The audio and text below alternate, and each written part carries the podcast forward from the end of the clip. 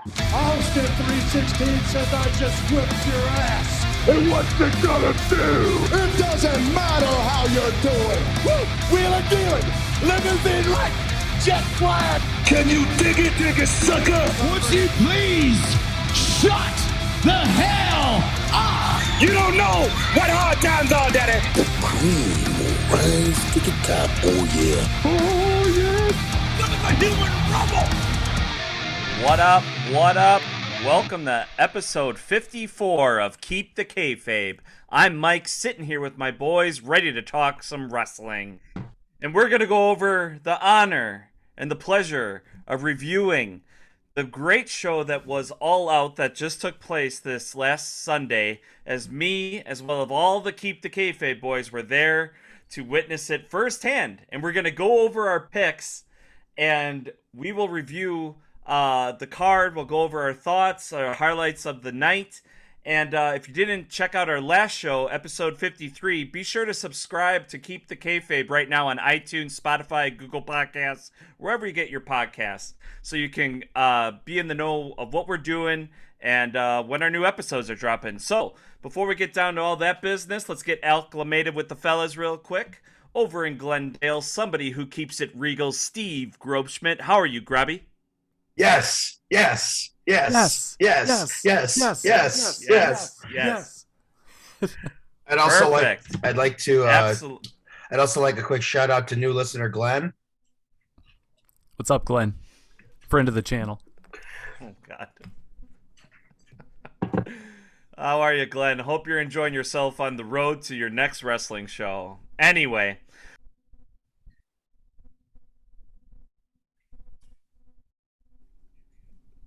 let's talk to somebody who keeps it freshly squeezed, Mr. Matt Michelson. How are you, Matt?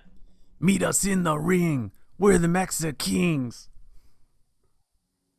Oh yeah, Penta says, yeah.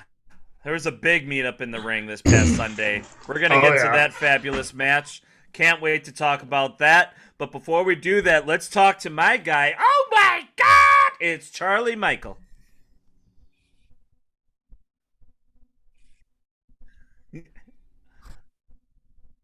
Yeah.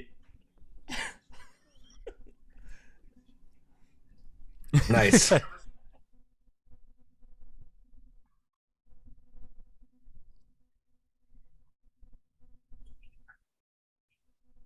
oh, absolutely. Charlie, between Charlie, between that song and Daniel Bryan's, or well, excuse me, Bryan Danielson's new music, which would you say is your favorite?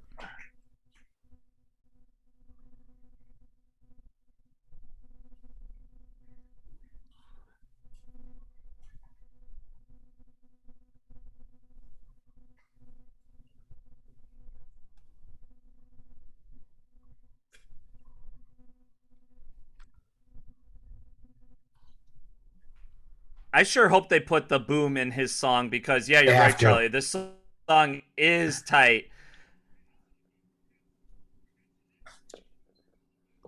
All They right. got- so well, he's once got they a- get it worked in. Yeah.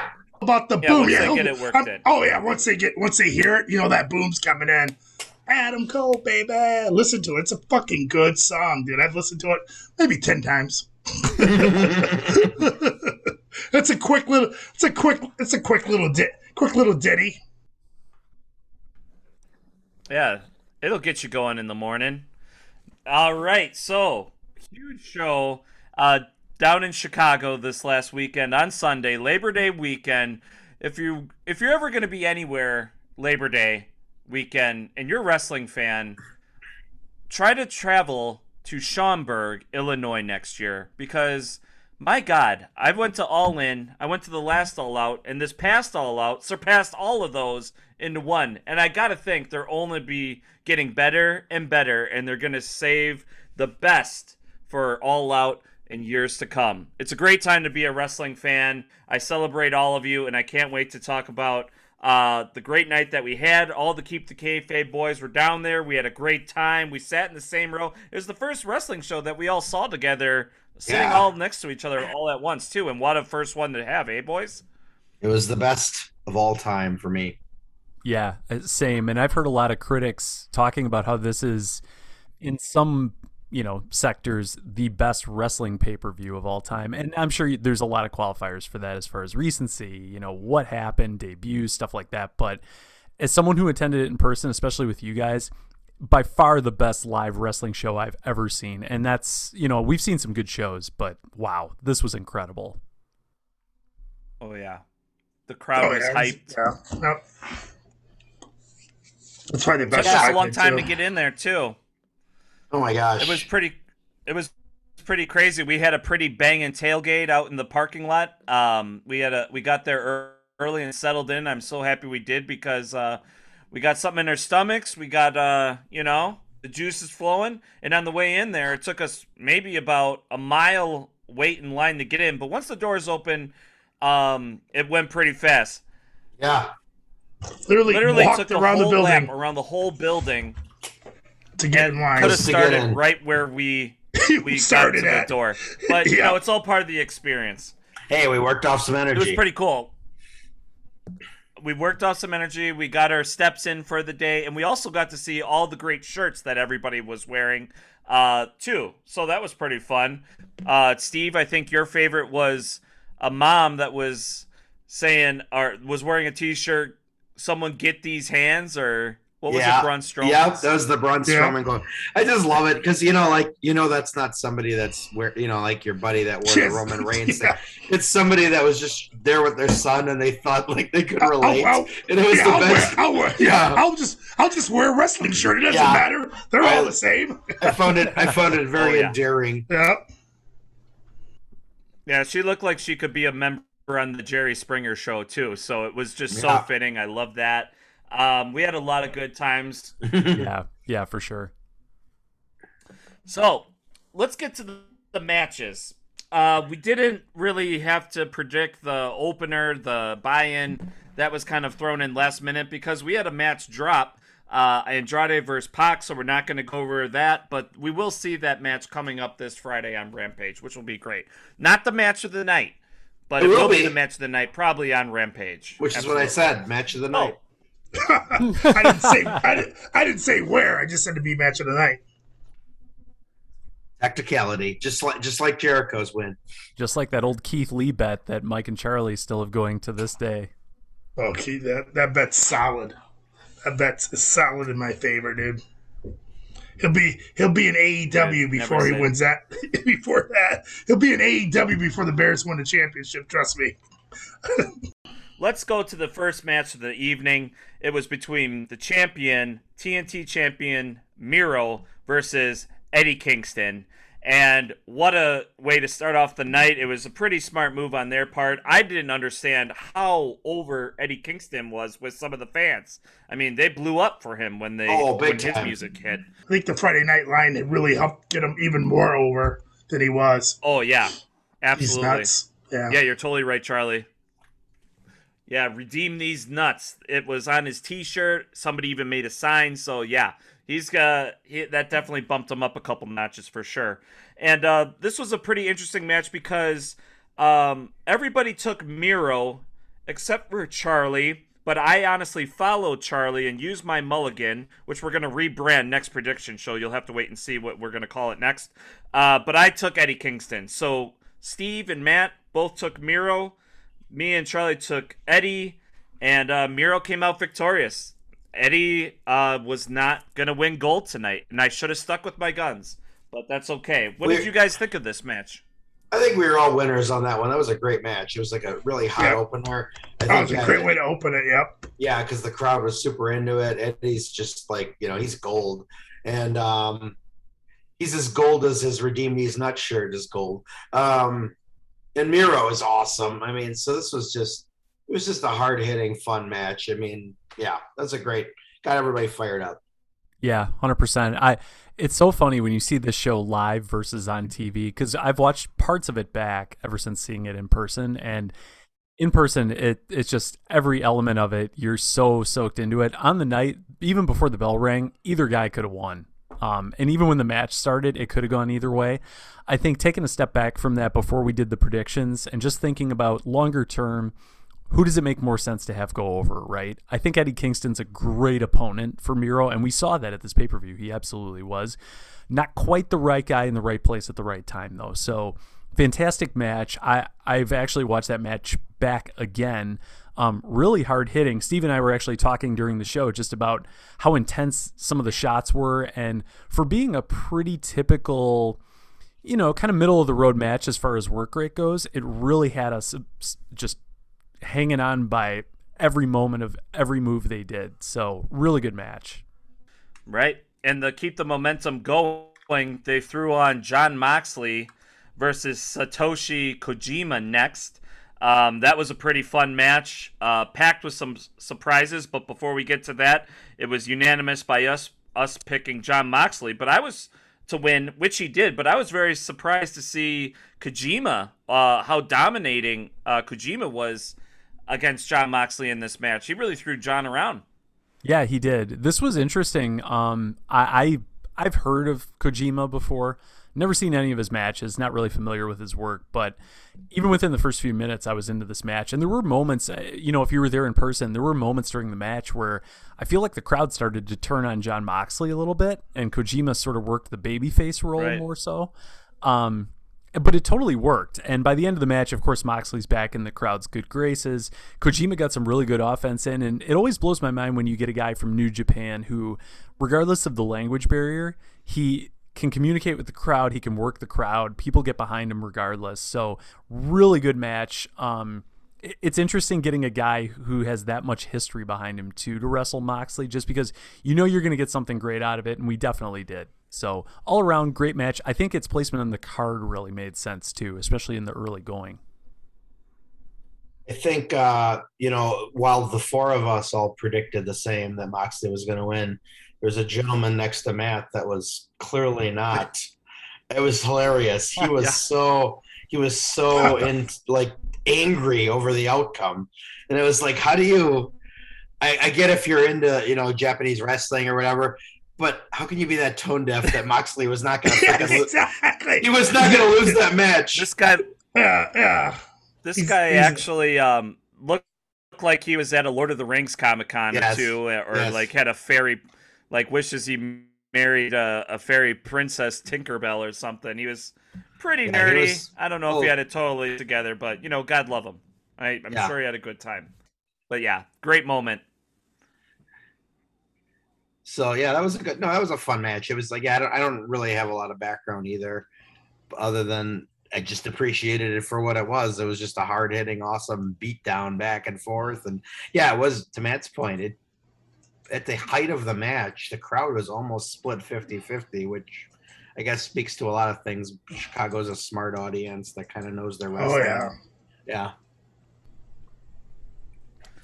And then uh, at the very end of this match, a huge surprise. No, this was on nobody's radar, and who would have possibly thought uh, yeah. that Sendao uh, Suzuki is that no, Mino- Sendao?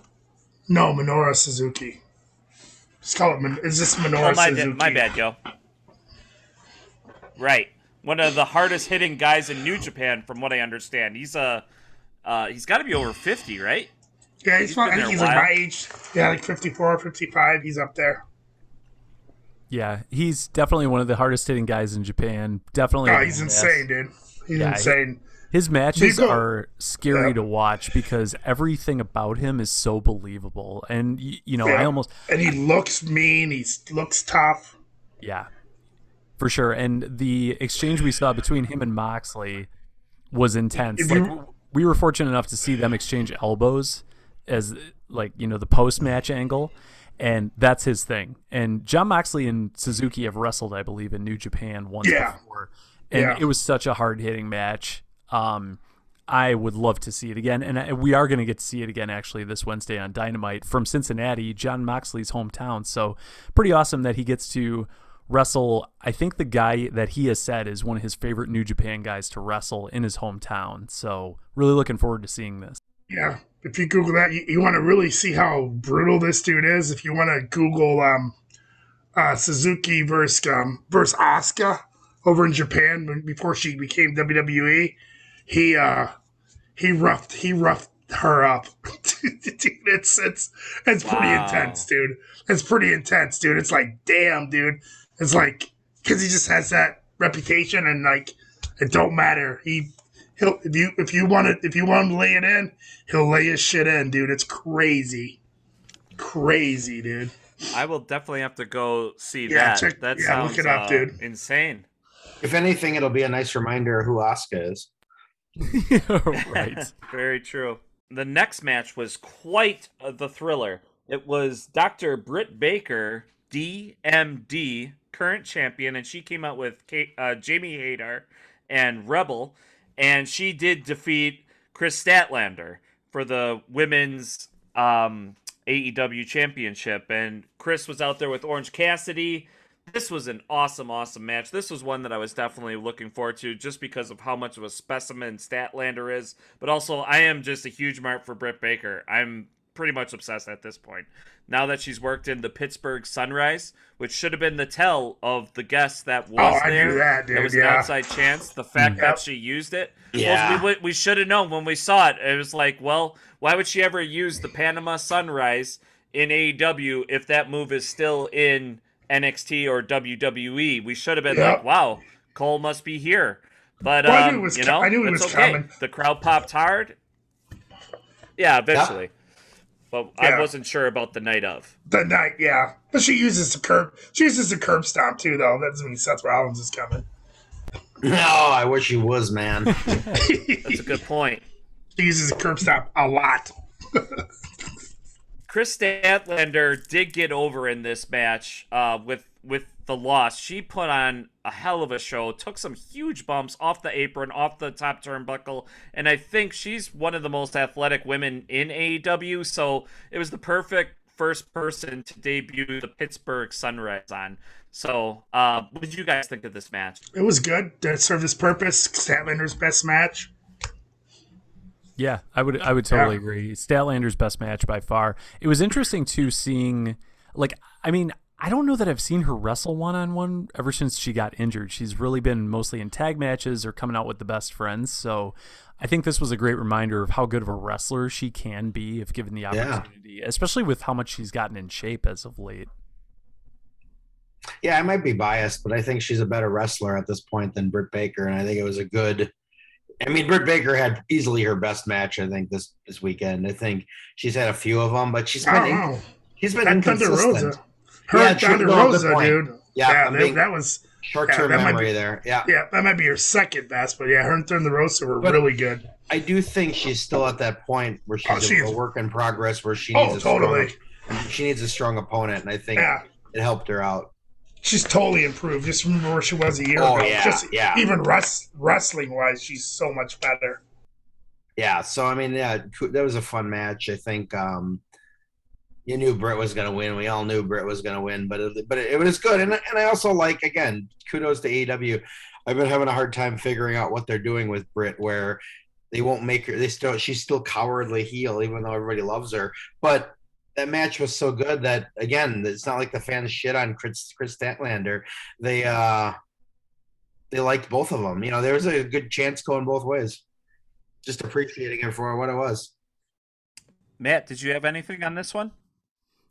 Not a whole lot between what these guys said. I mean, I would agree this was Britt Baker's best match. Um, beyond Thunder Rosa, of course, that was a classic. Um, but definitely Kris Statlander's match, kind of like I said earlier on. I think the match overall was great. Again, I, I think one thing you can anybody can say about All Out that holds true is I think the order that they placed all these matches on the card could not have been any better. It was perfect. Yeah, good. opinion. Yeah, good match placement. Yep. for sure. really was. And I think this match is no different. Yeah, and speaking of unbelievable match placement, uh, the next match that followed uh, Britt and Kris was the Lucha Brothers with um, Alex Abrahantes versus the Young Bucks. Pretty much the match everybody came to see. If you're not a huge CM Punk Darby Allin mark, I know we were. We were all in agreement that Lucha Brothers were going to win, except for one lone wolf, and that's Charlie Michael. He went out on his own. Thought the Young Bucks were going to keep their titles a little longer Yeah. we were up. all in agreement, Steve, Matt, and I. uh, that the Lucha Brothers, this was their time. You could just tell from the intro of them coming out, they were just lit in the ring, just like Oh, caged animals in there. And honestly, when the Young Bucks were coming out to their theme music, everybody was chanting Cero Miedo louder than the Bucks music. I mean, you couldn't hear the Young Bucks intro music, and that was so cool. This match was 22 minutes long. Um, it Oh, had wow. me on the edge of my seat for 22 minutes long. I mean, it was. I mean, the Bucks and the Lucha Brothers, they're almost too smooth, and how good they are. They work together. It's just unbelievable. It can't even be described nor mimicked. We'll never see a, a matchup feud like this probably ever again to their style who do it better than these two guys. And I was really happy to see uh, these two teams, I should say. And I was happy to see the Lucha Bros finally get their uh, the gold wrapped around their waist now. Oh, yeah. They've been there since day one. And uh, we love you, Young Bucks, but man, I'm so happy for the Lucha Bros and um, all they worked for to get there. I agree. This, uh, I think the my favorite parts of the match, um, first and foremost, was actually before the match started when they had live music for their intro, which I haven't seen live at a show before. I mean, NXT Takeover used to be really well known for doing this, but I think it's one of the first times AEW has done this. So that was really cool. Pentagon and Phoenix come out in these Aztec traditional headdresses that were just super cool from that moment, I, I remember looking over at Steve, just thinking, "Yeah, they're winning this match because why put all this effort to Yeah, just exactly, have them do lose the to the Young job. Bucks?" Yeah. Um, so that was a really cool moment. I think after the match, um, actually when Pentagon got the pin, um, you know, and I was telling these guys in the moment during that, actually after the show was over, I actually had like tears in my eyes a little bit just because the build during the match was so suspenseful. And Charlie and I were talking about how they did such a good job building this match to the point where I was thinking, I swear to God, if the Young Bucks win this, I'm going to lose my shit because People would have rioted, dude. They oh, would, yeah, people they- would have rioted. Yeah, it was they'd have, so they'd have, they- they'd have lost it, dude. you could cut the tension with a knife. Um, They would have. So- they would have had a serious problem. Yep. Yeah, so it was a big moment of relief at the end when they did win. The third and final thing that um, I found really cool about the match wasn't even during the match or the match itself. Um, during the post-show media scrum, Tony Khan actually had the Lucha Bros come out and answer a bunch of questions, and Phoenix. Um, actually I, maybe it was pentagon actually I, I don't remember but one of them said that they would love to have a rematch with the young bucks Yeah. maybe a year or two down the line where they do a hair versus mask match Oh, which i think would be can you imagine? the most Yeah. amazing rematch Yeah, that would be a- crazy, bro. Oh gosh, yeah. I mean, I could see them. I could, all four of those guys would be down for that. That would be amazing. No, it was an outst. Oh my god! I mean, what can you say about that match? It was just one of the best matches I've ever seen in my life. And um, yeah, I you know I've said this before on the show. I'm a smart fan that has traditionally liked the heels in my life, but the Bucks are so damn good at what they do that I fucking hate them. And I would have I was getting anxious and like I I would have been furious if they won, even knowing full well they're doing that. You know, it's a role and all that. I just was emotionally invested that I'm like the fucking Lucha Brothers better win this damn thing, and they did. And I just oh man, it was like euphoric. It was so great to see them win.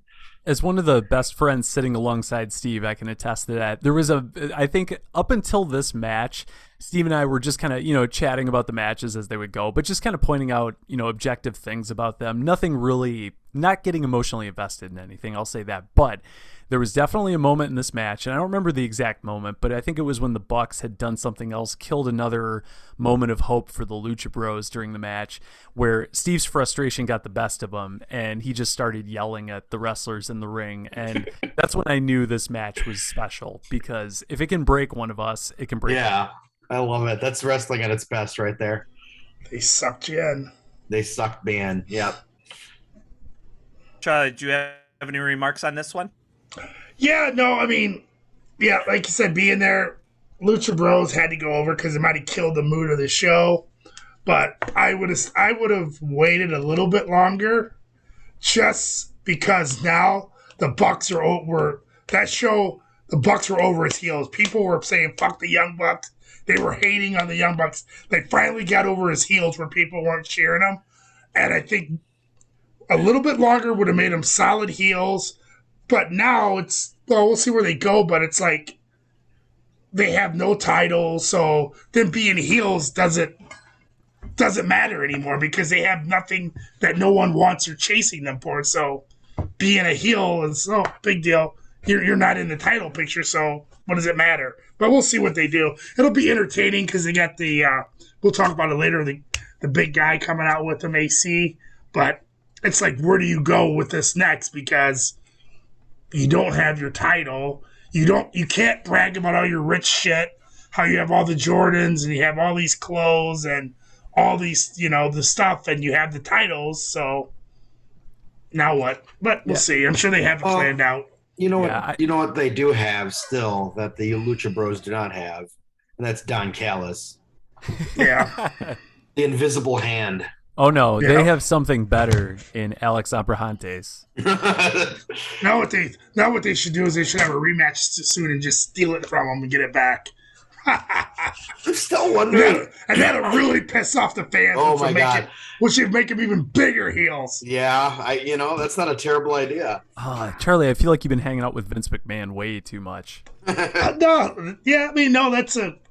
No, I actually think that's a yeah, pretty. That's a, that's a pretty. I, I, I don't want to see that happen, but that's that, that'd be good shit. yeah, that's that's that's not Vince's booking, but that's a way to keep them in the mix because now it's I mean, they're still number one contenders, but now it's going to be, in, well, it can't be Jungle Boy. It can't be Jungle Boy and Luchasaurus because they're faces.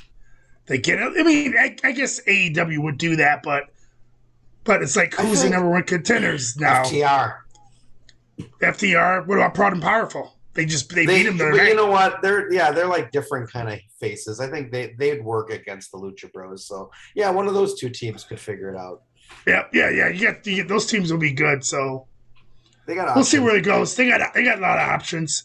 But like, you, like you, but another thing you guys were saying too, with Adam Cole coming in now, maybe they'll do the three, the three, the six man tag thing. Oh, that'd be great. There's a lot of mileage yeah. there. Yeah. Um, one one thing too is you know as we discussed, Andrade and Pac got pushed. I wonder if they're abandoning or they're still committed to this weird story where Andrade's trying to recruit the Lucha Brothers because you know his whole thing was oh. Pac. Was, his whole thing was Pac was holding him back, but now they want it all. So I wonder what they're going to do there. If they're just going to stick with Pac, or maybe Pac will turn on them or something. But that's still there, and AEW doesn't typically dump stories easily. So I wonder if they're nope. gonna. I wonder what's coming. Maybe uh, Andrade will find a team to challenge him. Yep, yeah, there you go. Yep. He'll team up with somebody. You never know. And uh, maybe it'll be Andrade and Mojo Rawley against them or something. Sweet. and that and that began and, and, that and that began the downfall of WCW 2.0. Yeah. Thus began. Go ahead, Mike. All right. Well, there's no doubt about it that the Young Bucks, this was the perfect ending to their awesome heel run congrats to them for what they accomplished to get the entire um, now center to say fuck the Young Bucks. That was quite the accomplishment, fuck and it was young... quite the oh, yeah. Lucha yep. one. So, um, then, like we were, we've been saying all night throughout the show, was perfect uh, match placement. They put the 21 woman casino battle royale in right after this match. Kind of nice because it gave people a chance to go take a piss, get another beer, uh, take a breather for a second. You know, you see a lot of women come out, put on a good show, but still the big reveal was at the end. And this match was 22 minutes, so people had wow. pretty much 20 minutes to get their shit together uh, before they brought out Ruby, Ruby, Ruby, Ruby Soho. That was pretty awesome. she comes screaming out. People are going ballistic. Char- Charlie gained uh, one back on all of us by picking Ruby Soho to win this match, which is a great call by him. Awesome job, Charlie. Easy, easy and, booking. Um, right. Yeah. It, you probably could have seen it coming from a mile away, and I'm glad one of us called it because it makes us look like we know what we're talking about. So thank you, Charlie. But um, yeah, this was a fun match. I mean, Ruby debuted. She had a lot of emotion. She hugged the uh, ref right afterwards. They probably yeah, had a that was lot great. of history together too. They do. It was just a great feel good moment, and uh, and it just bulks up the depth on the women's roster for AEW oh, yeah. now. Did anybody else want to make any remarks before yeah. we move ahead? Yeah, so I mean, I don't like battle royals anymore in my life. T- they tend to just be a cluster. Yeah, yeah, But- totally, totally. But this one was one of the better ones, and I think because they kind of, and I think that stipulation actually helped it because it wasn't like 20, 30 people starting in the ring. It was like you know they had like they had time to do a couple things. Like you got to see a little of the interplay between uh, Tay Conti and Penelope Ford and. Um, and the bunny and uh, Anna Jay, you know that story developed a little bit. You had uh, Nyla Rose betray uh, um, Jade, Jade Cargill, Cargill. like weeks into their partnership, so that was pretty great, and uh, stuff like that. And I think, uh, and then Ruby just stole the show. So and I mean, it was so great that how the crowd was into it and like welcomed her, and it was really emotional for her. It was just yeah, their division is. I mean. Everybody used to always tout the WWE's women's division, and I don't know, you know, AEW's maybe doesn't have the sheer talent, but they're going to pass them pretty quick. I disagree with Steve in the sense that I I've always kind of been a fan of battle royals. I'm especially the Royal Rumble. Um, but I do think the Casino Battle Royale, the format of it, really hasn't done well in the past because it can get clunky. There's a lot of room for production errors and things like that. Um, I would go as far as to say I think this Casino Battle Royale of all the ones AEW has done so far is by far the best one. Um, now part of that might be biased because we were actually there to see it in person. Sure. But I do feel kind of like Steve said, there was a lot of subplots during the match that made it a little more interesting. The Joker was genuinely a great surprise versus in the past where they've had some soft debuts of, you know, people who are kind of known, you know, amongst the hardcore wrestling fans. Whereas in this case, you have a former WWE women's wrestler, you know, debut um, with a huge pop, by the way, too, which was really exciting to see. So I think it was a really good match in that sense. Um, you know, seeing it live, like I said, I'm sure helped. I do like that uh, this time around when they would introduce each suit, the wrestlers would each get their own individual entrance with their video and music. It was cut short a little bit, but I think it's, you know, moving in the right direction. And if they're going to stick with this format, I think they are clearly trying to make it better, at least a little bit each time. Yep. I thought I liked uh, the shortened, you know, music and visuals, kept it moving. You know, I thought it was a good show, good length of time. Like I said, right in the middle of the card. Um, and yeah, really looking forward to see who Ruby Riott uh, goes on a mission. I don't think she'll take it off of Brit right away, but um, it will probably percolate a pretty good story uh, throughout the promotion. I also just wanted to say real quick. I wanted to say real quick too. I thought it was great how like so you know some of these secondary stars like Diamante, Big Swole, and uh, Skye Blue uh, dispensed some real um, hard hitting action there. Oh yeah, very high flying, and um, have fists of stone. Yeah. All right, moving right along, we have MJF versus Chris Jericho, and if Chris Jericho lost this match, Chris Jericho would no longer wrestle in AEW, which I thought would be total bullshit, and that's why I thought MJF would uh, take this match. Steve thought he would take this match too. Um, Matt and Charlie stuck with Chris Jericho. I thought MJF was going to win just because it was going to be more long term booking, give Chris a break, and they can always break that agreement. I mean, it's just a stupid match stipulation. It's wrestling. No, AEW sticks to their stuff, dude. Because look at the Cody thing, dude. They stick to it, and I don't think they're. I don't think they want to start doing that stuff to their fans. If they if they set a step, they're sticking to it, dude. Hmm. Well, I think they would stick. I'm not saying. Uh, I'm not saying they would come back right away. I would probably take like a year off, and I'm sure the fans would pretty much want to see a match by him, and they wouldn't be too upset about it. So I don't know. That's where Yeah, my head was at. I- But yeah. what was stupid was I should have picked Jericho because if MJF is wearing a three and zero shirt over Chris Jericho, there's no way MJF is going to beat him four times. So.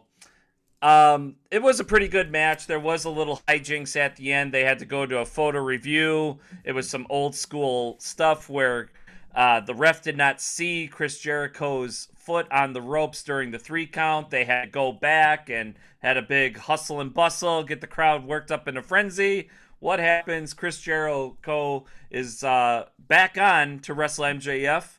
Uh, the match can keep going. He hits him with uh, he didn't even hit him with the Judas effect. What did he get him in the walls of Jericho and make him tap if I remember correctly? Yeah. Correct. So um yeah. How do we think uh, Chris Jericho looked in this match? Because MJF looked really good. I would say uh, MJF carried this match for sure, if anything. Yeah, I would agree. Um, I think in terms of work rate and stuff, yeah, absolutely. MJF's carrying it for sure. Um, you know, when we talk about the predictions for this match, I think all of us won in a sense, right? Because MJF won, but then Chris Jericho won. So in turn, we all win. Um, but I, I, I agree. I will say I'm not really a fan of the dirty finishes. I, I've just watched way too much WWE in my life where now I'm just, you know, it's ruined it for me. But I do think this particular match, the way they framed it, especially with the stipulation they had in place, it made perfect sense to do it this way. You brought the crowd down so hard when you see Chris Jericho lose the match. We're all accustomed to what the referee says and their their decision's final, as we've been trained to think. Um, but kind of like you said, Mike, the photo finish, the review at the end with the two referees talking it over and then deciding to restart the match, such a great feeling. And I know we've seen that in the past. I think there was a match back in WWE in like the late 90s where Mick Foley had the same thing happen in one of his matches and came back to win. So it has been done well before. It's just been a really long time since they've pulled this off. And what a great match to do it in. I think before the false finish in the beginning, people were kind of into the match itself, but not as much as they could have been given the stipulation. But I'll tell you what, the moment Aubrey mm. Edwards and Justin Roberts gets on the mic and says that the match will be restarted, this crowd was red hot for the rest of the oh, match. Oh yeah. You knew the fi- the finish was coming. You could sense. I mean, MJF already, you know, got screwed out of it. Well, of course, Chris Jericho's going to win after that. Why would they do a double screw? Because it just Yeah. it's not good booking in that sense. So, I, yeah, I think this match was done really well. It, it was a smart move to get the fans really invested in it if they weren't already. Yeah, well, that's sorry. That I mean, with the weird stipulation like that at the end, uh, where they could just reverse the call. I thought that's what they could probably do a year from now. Just find some weird stipulation in the in the fine print. They could just make something up and bring Jericho back. It's kind of like a microcosm of what I thought would happen long term. I, think it's stupid because you get to that stupid WWE taking shit back and just forgetting shit. I, I don't like that. I'm glad they I'm glad they don't do that because it's just it just makes for a wonky anything can happen. Not nothing means anything kind of deal. You know, I want to like if you say you're done, you're done. You know. I think I'm interested to see. Like, I one thing I, you guys talked about. I mean, I don't want to go into the match because you said it all. I thought it was a good match. It played to Jericho. You know, Jericho had a good opponent. He looked better than he's looked recently. Um, but in terms of the stipulate or the uh, you know the false finish and all that, what I don't hope is that they don't keep this feud going on. I think we, I think we all need to be done. We all need to be done with it for a while. I think this has been going on for It's it's going on for two years now. Yeah, and it's I just hope I don't know where it goes. I don't know what Jericho does. I mean, either way, I think he's going to take time off for like a tour. But um, but I think um, hopefully, I don't know where Jericho goes from here. It's obviously not the world title picture yet. Oh, I, I think he's out of title picture forever. Yeah. oh, I'm sorry. I'm sorry. I meant um, MJF is is not going to be in the title picture as long as Omega's there. So I think we got to Yeah. find something next, and maybe it's one of these new names coming. I don't know, but he's got. They got to figure out something for him. Yeah, but I listened to Busted Open Bully where he was saying maybe make him disappear for a few weeks and then come back, you know, because he already lost, because he can't come back to Dynamite talk and shit because then people be like, you tapped out, you tapped out, you tapped out. So disappear, maybe disappear Right. for a while, let, let it cool off, and then come back with whatever, whichever way they're going to take him. That's a good call.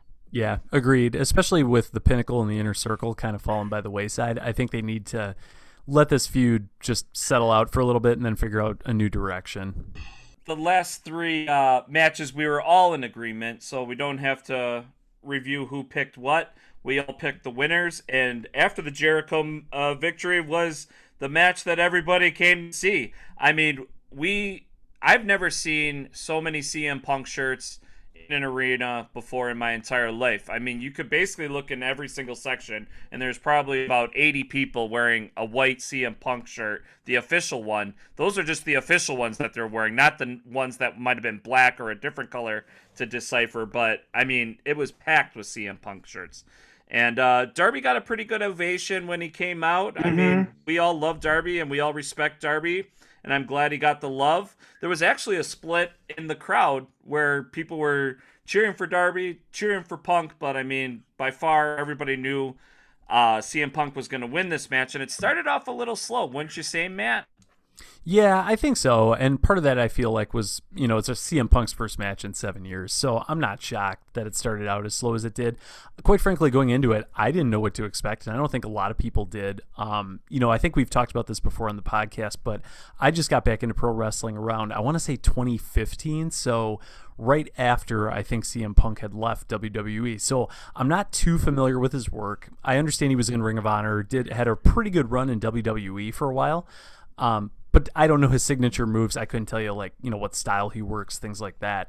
So for me, this was a really new experience. Um, you know, we've all watched Darby Allin as part of AEW, and you know documented that on this podcast. But seeing the two in the ring together was really interesting. Um, but as the match started out slow, it did pick up, you know, over time gradually, and I think by the end of the match it had us all won over. I, I, don't think there's any doubt that it was a great match. Um, Darby sold like crazy, did some insane moves.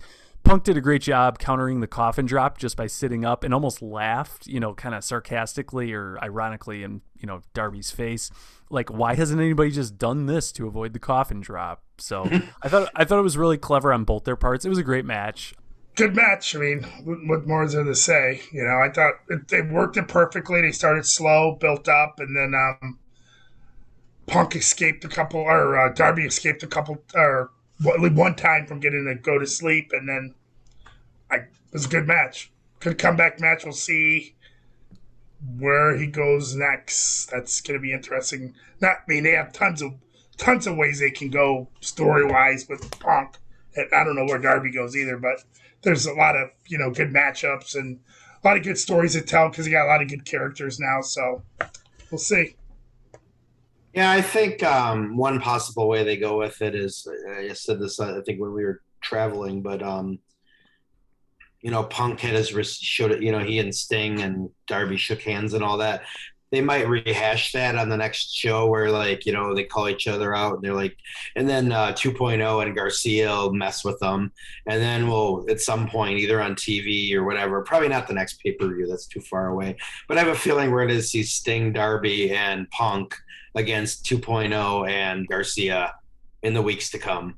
And that'll get a little mileage and then i don't know where it goes from there but i, I could see that but uh, no, I mean, just to close off this one, I think uh, Punk, yeah, it started off slow, but it really was a well told, good match. Not all of them have to be these crazy fast barn burner, you know, like spot fests. I think kind of like the the style that uh, Christians brought to W or to AEW is just good telling, good storytelling, slower matches, but well done, crisp.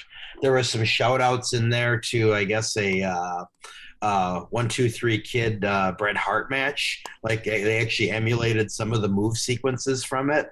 Going if you look on Twitter, some people are kind of I think I think uh, Sean Waltman pointed it out too. But like that, like there's an opening sequence with a lockup and like a flip and stuff where it was almost verbatim from that match. So they were doing little things in their match to call out like some legendary matches. So it's pretty cool.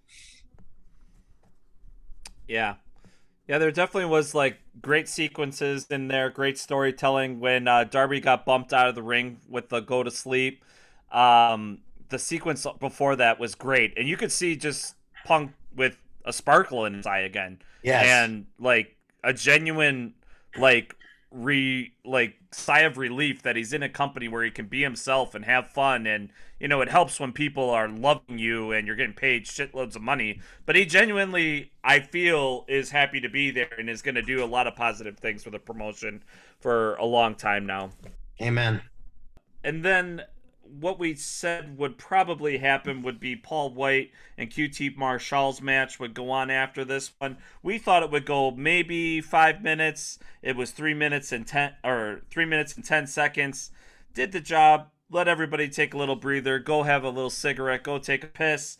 Uh, Paul White dominated QT Marshall um, and Aaron Solo and Nick Comoroto and whoever else was out there. You got to make the show look good. You got to make let Paul, Paul White look good out there. So, does anybody want to say anything about this one, or should we move ahead to the main event? I'll just sum it up as match of the night. yeah, that Phoenix dive off the cage was fantastic, but man, that choke slam just never ate. Yeah. and they and they telling the crowd to shush so he can give the chops, man. Oh, Yeah, and that never gets old. Especially when he does it when he does it four times in a match. It does not Yeah. get old. Never gets old. Actually, actually, I did just remember one thing about this match. The dude that was so on board with uh, Yes. the dude that Jon Moxley wrestled was genuinely Oh a yeah, you said that. uh, hater of QT Marshall. Yes. Wanted QT Marshall to make sure that he hated him. But there was also a guy in front of us who was equally as geeky, who was a huge QT Marshall fan. Was like yelling for QT, screaming for QT when QT's music hit was all a buzz. Kind of like uh, when me and Charlie were at NXT Takeover, how the Undisputed Era guys were silent the whole night, and then when the Undisputed Era music hit, just like lit up and just like came alive. This was this guy, and then when QT lost in three minutes, he he like literally put his hands up and was like, "That's it." Like, He was, he was looking he was looking Yeah, for a four star match. what did you expect? That's hilarious. I Oh. love it. Yeah. Disillusioned fans. So that did that did put a little um little extra into that match for me observing that guy. So all right, so huge main event left. Uh, we we did an awesome job, I think, as a group. Um, you know, hanging in there because you really don't want to miss a minute of action of all out. You got to time out your bathroom breaks. You got to time out your uh, merch runs. And uh, Matt and Steve did an excellent job. I think they remained in their seat pretty much the whole show. Did you not, boys? Yep, he doesn't move. We I did- I did. s- yeah. I, I was smart enough to right before the buy-in match started, just run to the bathroom, and I don't even Yeah. think I had to go. But I was like, I'm just, I'm, I'm gonna make this Making count, sure. and if if it happens, it happens. I'm not missing a match, and we did yeah, not. you buckled in. Smart. And you had a great time. We all had a great time. And Amen, man. You know what was a great time? Kenny Omega with Don Callis coming out to face Christian Cage for the AEW World Championship. We knew it was going to be a great match. It was 20 minute uh 20 minutes long, 21 minutes and 20 seconds basically. And um Kenny Omega was the victor. And Don Callis put on a hell of a show to go along with it. But where Kenny Omega uh, was victorious is he took Christian Cage up to the top rope and laid the one winged angel on him for the one, two, three. Was it the rope. second rope, Charlie? Yeah, second You know, row. it's funny Oh, you I say that it all the though. way No. I read I read a couple articles that said top rope, and I'm like, I don't think it was. So yeah, you you, you weren't the only I one thought it that was the thought top that. rope. Yeah, even Yeah. Meltzer and Bryan Alvarez were arguing about this on Wrestling Observer Radio, and I, no, I really couldn't tell you what it was. I, I think it was the, the. Second rope. Yeah. I feel like it was the second rope. I think. Kenny was sitting on the top rope to get the whole thing situated, and then he stood Okay. up, Yeah. so it was a little Yeah, bit. that could old, be. But I, Yeah. regardless, Either way, yeah, regardless, it was a, a super over the top version of the one winged angel. Um, quite frankly, I could not tell you what happened in this match besides a blur of V triggers. Um, there was a spear through a table. There was a spot where Kenny stomped the table on Christian's head. Honestly, after all the other matches we'd seen up to this point, there was so much good wrestling.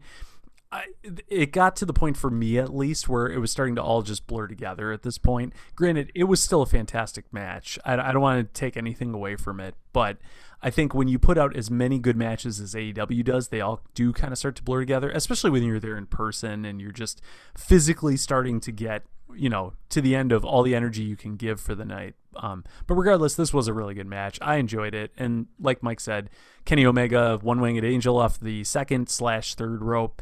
Christian retains, not Christian, excuse me. Christian loses. Kenny Omega retains the AEW World Title. Ooh. yeah, I And, agree. uh, I mean, it was a good match, solid, but I mean, what came after is probably what we really want to talk about. Oh yeah, Yep. When all was said and done with the ma- match, um, the elite got together and uh, got on the mic as they usually do after a big, big win on a big, big show, and they had something to reveal. Um, Kenny had this great speech that hinted at the all all elite show. The lights went dark. Adam Cole's music hits. Place goes ballistic. Absolutely goes ballistic. Uh, he comes down and I think he super kicks the Jurassic Express and uh, the Elite give the Jurassic Express and Christian the business a little bit more, and uh, all is happy in wrestling land and wrestling fans in general. I mean, this was so exciting to finally see the boy the the the band back together again. Basically, was this a big moment for you, Charlie? Uh, yeah, it, it was it was cool. I mean yeah, I mean, I, I still kind of, I mean, yeah, because Adam Cole's a heel, dude. So I'm trying to think. I kind of want him as a face against the elite, but it it makes no sense for him not to be in the elite. Yeah, that those are his boys. They've been tight forever. So him coming in as a heel is perfect, especially with, with what came after that. But yeah, it's better as a heel. I still fucking it'd be even better with the Bucks with those titles, but you know, I'm sure they got something in the plan, plan story wise to to keep the heat on them. But it, it, it, it it's gonna be good, dude. I mean, some of the best shit I ever watched was uh, when when they were the when they were running uh, Bullet Club, dude. Um, fantastic shit, dude. It was just fantastic. It was some of the best wrestling I've seen since some of the best stuff that I was really into since ECW was that was that Ring of Honor New Japan time. It was it was interesting. It was good stuff because, like I said, whenever they had a show in Chicago, I'd roll down there solo, dude. I didn't miss an episode of Ring of Honor. I caught all the New Japan stuff that I could. It, it's it's gonna be good because now, plus, they have the freedom to do whatever they want to do. They don't have to bounce it off. Uh, what's Gedo and New Japan? They ain't got to run it by Cornette or whoever's running Ring of Honor. I can't remember the guy's name after Cornette or um, what's the wrestler's name? Um, oh, Marty Scurll. Marino. no, no, no. He wore a ma- he wore a mask. He was a head booker for Ring of Honor. Um, exi- not exhibit. God dang it, I can't remember. I have to Google it, but he, they don't have to run it by that booker. Um, there's another guy who wore a mask. It's in Ring of Honor. If you look it up, I'll look it up. Yeah, um, while while Charlie's looking that up, I, I for me, this delirious, was, delirious, delirious, delirious. Yeah, that's right. Yeah, yeah, yep. But go ahead, Matt. No, I was just going to add to that. Um, yeah, for me, this was really cool to see. I the whole arena was almost starting to do yes chants, and you could sense that people were expecting Daniel Bryan to come out. And then the lights go out, lights come on, and Adam Cole's music hits, and it it was it wasn't a total surprise. I think if you're a big fan of AEW, you know, you've probably heard the rumors. You probably knew Adam Cole was in discussions with them and that his WWE contract had expired. But when you're expecting Daniel Bryan, you get Adam Cole instead. It, it's gr- still great. Like there was nothing bad about it. It was still equally exciting. It was um, awesome. I, I agree with Charlie. I think the heel turn was the perfect way to introduce him as a member of the elite. And yep. funny because when he came out, I for whatever reason, I had forgotten that. I was expecting him to challenge Kenny Omega because that's sort of how Kenny Omega had teed it up with the speech he had given just beforehand. Yeah, yeah. But then we see him super kick Jungle Boy and hug the Young Bucks. They're like kissing him on the cheek. It, it was great. Um, and immediately you knew, yeah, this is where he belongs. This totally makes sense. And instantly he felt like he should be at the top of the card. So, a perfect way to debut Adam Cole.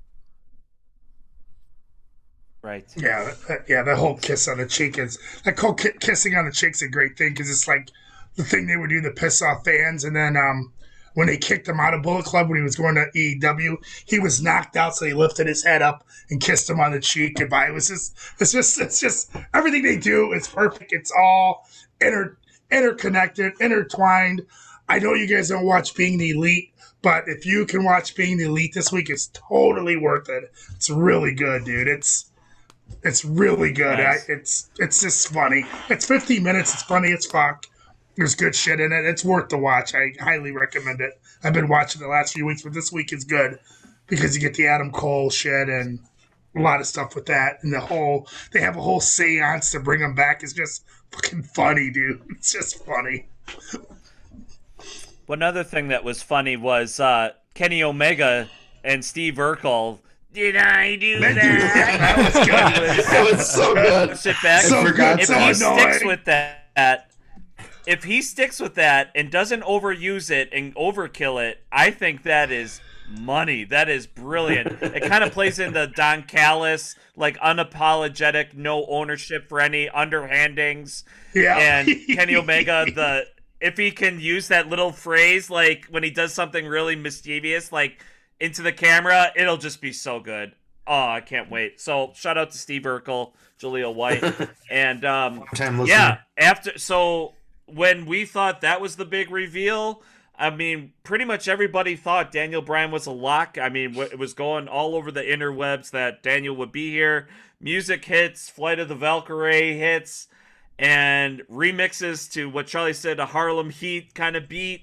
He Yeah. comes out. He's wearing this top knot ponytail. He looks actually in good shape. Way better Oh, shape yeah, he does. than uh, may- maybe they cut catering a little earlier in WWE because I Well, thought he was- before he looked sickly, and now he looks, uh, you know, like he actually got out in the sun. Yeah, Um, yeah. it- Well, you know, he's been off for a while. You know that, don't you? Yeah. Yeah. no, I know that. Oh, okay. Stop trying to sandbag me this episode, Charlie. no, I'm not. we know this. This is keep the kayfabe, man. No, um, yeah, I. This was an awesome way to follow up. So yeah, Mike, kind of like you were talking about. Um, you know, after Adam Cole's debut, he's clearly a member of the elite. Kenny Omega goes all full heel on the crowd, and you know you can't end a show like that in AEW. At least if it were WWE, that'd be a different story. That's you know the status quo. But thankfully, as Kenny Omega's about to wish the crowd good night, we hear, like Mike said, Flight of the Valkyries hits, remix music. Daniel Bryan, or excuse me, Bryan Danielson comes walking out looking like a fit vegan Brock Lesnar. Um, he runs down to the ring and just cleans house. Starts hitting people with yes kicks, uh, the double knees. We get to see all the greatest hits from Daniel Bryan.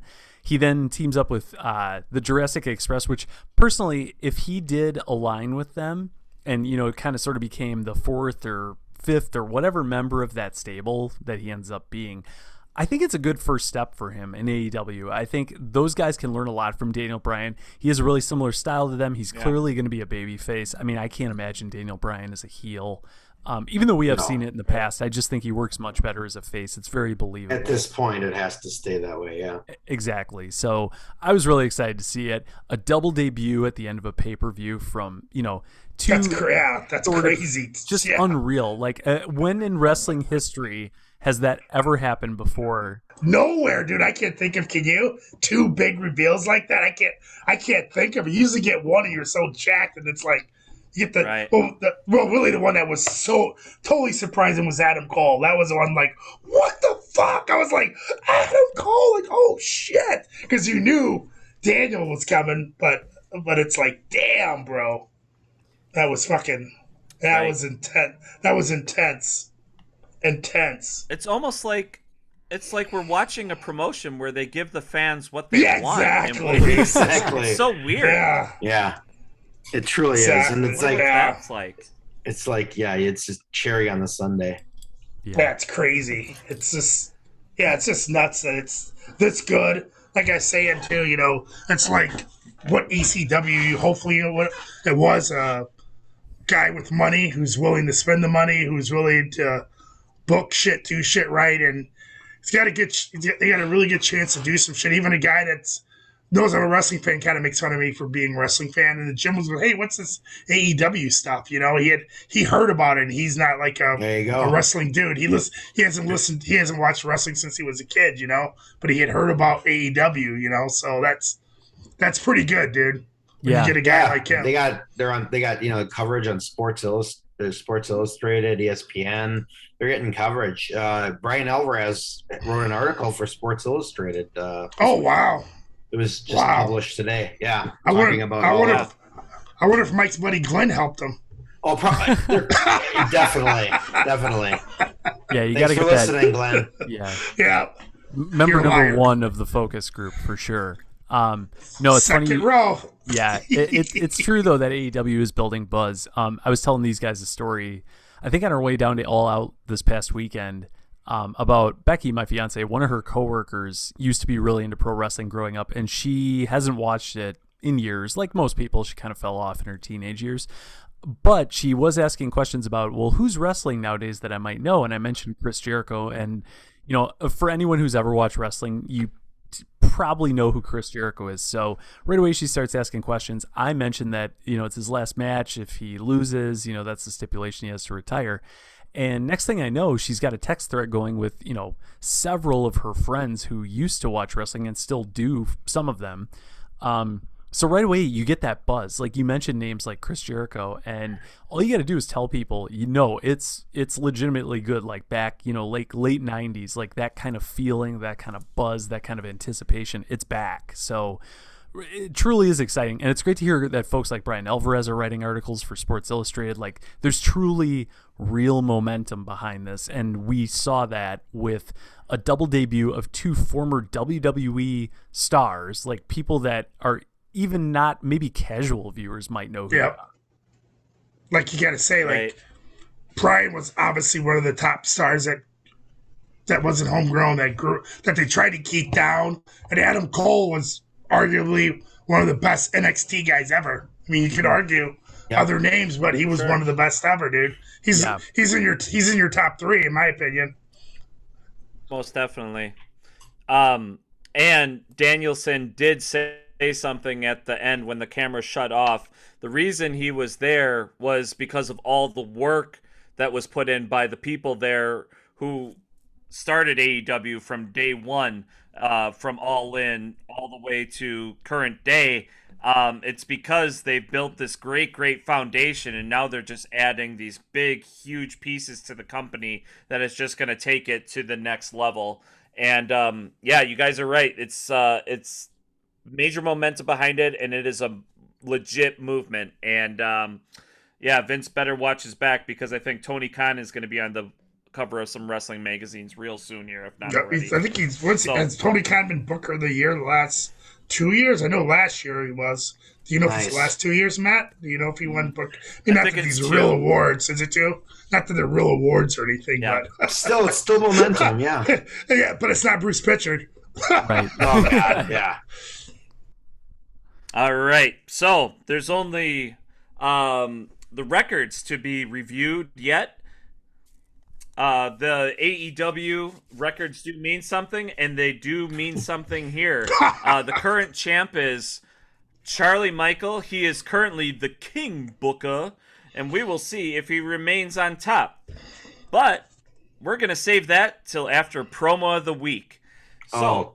This promo of the week comes to us from Texas from Akeem with an A, not Hakeem. He submitted a great promo from the Iron Sheik from September 1st, 1984, when he was with WWF and he's with um, Mean Gene Okerlund. So let's take a listen to hear what old Sheiky has to say. Federation is back. Title defense for the heavyweight champion Hulk Hogan challenger Cowboy Bob Orton. In a return bout from Madison Square Garden, Andre the Giant to meet the Iron Sheik.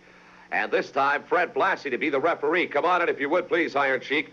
Before I talk about your match with the eighth wonder of the world, Andre, welcome to America. Welcome to, as we say, the Big Apple. Well, Gene, I can say your last time very good, uh, Mr. Gene Okerlund, but I prefer to call you just Gene. I just want to tell you, Gene, Thank you very much to uh, you. Uh, welcome, give me, and I wanna, if you don't mind, I'd like to speak a little bit for thousand, thousand Iranian people and Arabian people in the in the New York City. I just wanna say, Salam alaikum, Allahu Akbar, Allahu Akbar, uh, Ashhadu an la ilaha illallah, Muhammad al-Rasul al-Waliyullah. Andre the Giant. I'm very, I'm very curious. Before I talk about Andre the Giant, what specifically is Iran known for? Well, you know, uh, Iran, they know by oil, wrestling, carpet, pistachio, uh, anything you name it. Let me say something about that Andre the Giant. Mr. Giant, last time you was lucky, you had the American referee. But this time is my manager. Uh, I mean, uh, Ayatollah Blassie. Oh, no, no, no, referee. That's right. This time they bring uh, terrible shooter. They call him uh, Blassie. Andre the Giant, this time we have two surprise for you. First of all, that Iranian Oh, oh, boots. oh, that's illegal. That's right, that's illegal. That Iranian boots, I have surprise for you. The second surprise is Ayatollah Blassie gonna be the referee. Under no, no, the Giant. Blassie. Yeah, Fred Blassie. Andre Nassau the County Giant. Coliseum this Friday night, you fans. You wouldn't want to miss it. Andre the Iran, Giant at the Iron number Sheik. We've gotten some crazy ones over the last couple weeks, boys, but um, uh, what can you say about Iron Sheik? Then, now, forever. Crazy. Yeah, well said, Steve. Not sure I can add too much to that. I mean, like you said, the guy's a legend, then now forever. Sheik, and cheeky baby. yeah, Smokes a lot of herb too. Yeah, Likes to him and get high him and and, go on Twitter. Oh well, him and, God. Hack, him and Hacksaw got busted smoking oh, weed. Oh yeah, when they were back when back Oh, yeah. when heels and faces shouldn't Yep. be seen together, and they got arrested Yep. together. Yep. Yep. They were rolling down the road. They got a lot of stories. All right. So, the moment you've all been waiting for, the records and who will be King Booker. So, I did the worst. Um, I did Oh wow, I thought we were uh, six wins, six wins, three losses. I was at the bottom. Uh, followed by the next two people. Uh, Charlie and Steve were tied at seven and two. Oh and damn. King Booker, new champion Matt Michelson. Oh man, How do you feel, Matt? Was Matt? What was Matt's? What was his record? Eight Eight and one. Eight and one. Eight and one. and Oh, one. He damn. only dropped one. Yeah, the I only one I think bad I then. the only one I think I got incorrect was the Casino Battle Royale because I had picked Tay Oh, Conti that's it, to yeah. win that. Yeah, and and I had a hunch Ruby Soho was going to be the Joker, and I think we talked about that last week. But even then, I was like, I don't know that they'd push her that quickly. Um, but in hindsight, you know, it's kind of like I said earlier on the night, it made sense. So I'm not disappointed at all. We had a great weekend of wrestling. I mean, it was one of the best wrestling pay per views of all the time. So quite frankly, whatever. Um, but I am proud to be King Booker um, on top of the podcast for at least the next foreseeable future. And all I want to say is, uh, first time watching wrestling, huh, Charlie? Ha! Well, I, I took, I took, I took. What I took two chances. I was only one behind you. You might, you might want to stay up to date, buddy. I took two dark horses and still, and still was on your tail. You were, you were. I, I'll give you that. Well, I think, uh, Matt, what you should really be offering uh, Charlie as a little piece of advice is to stay humble, stay hungry, and stay hard. Triple H, Triple H. Woo. Thanks for listening, everybody. Follow us on Instagram and Facebook, and like us on Spotify, iTunes, and Google Podcasts. Peace. Destination now. Move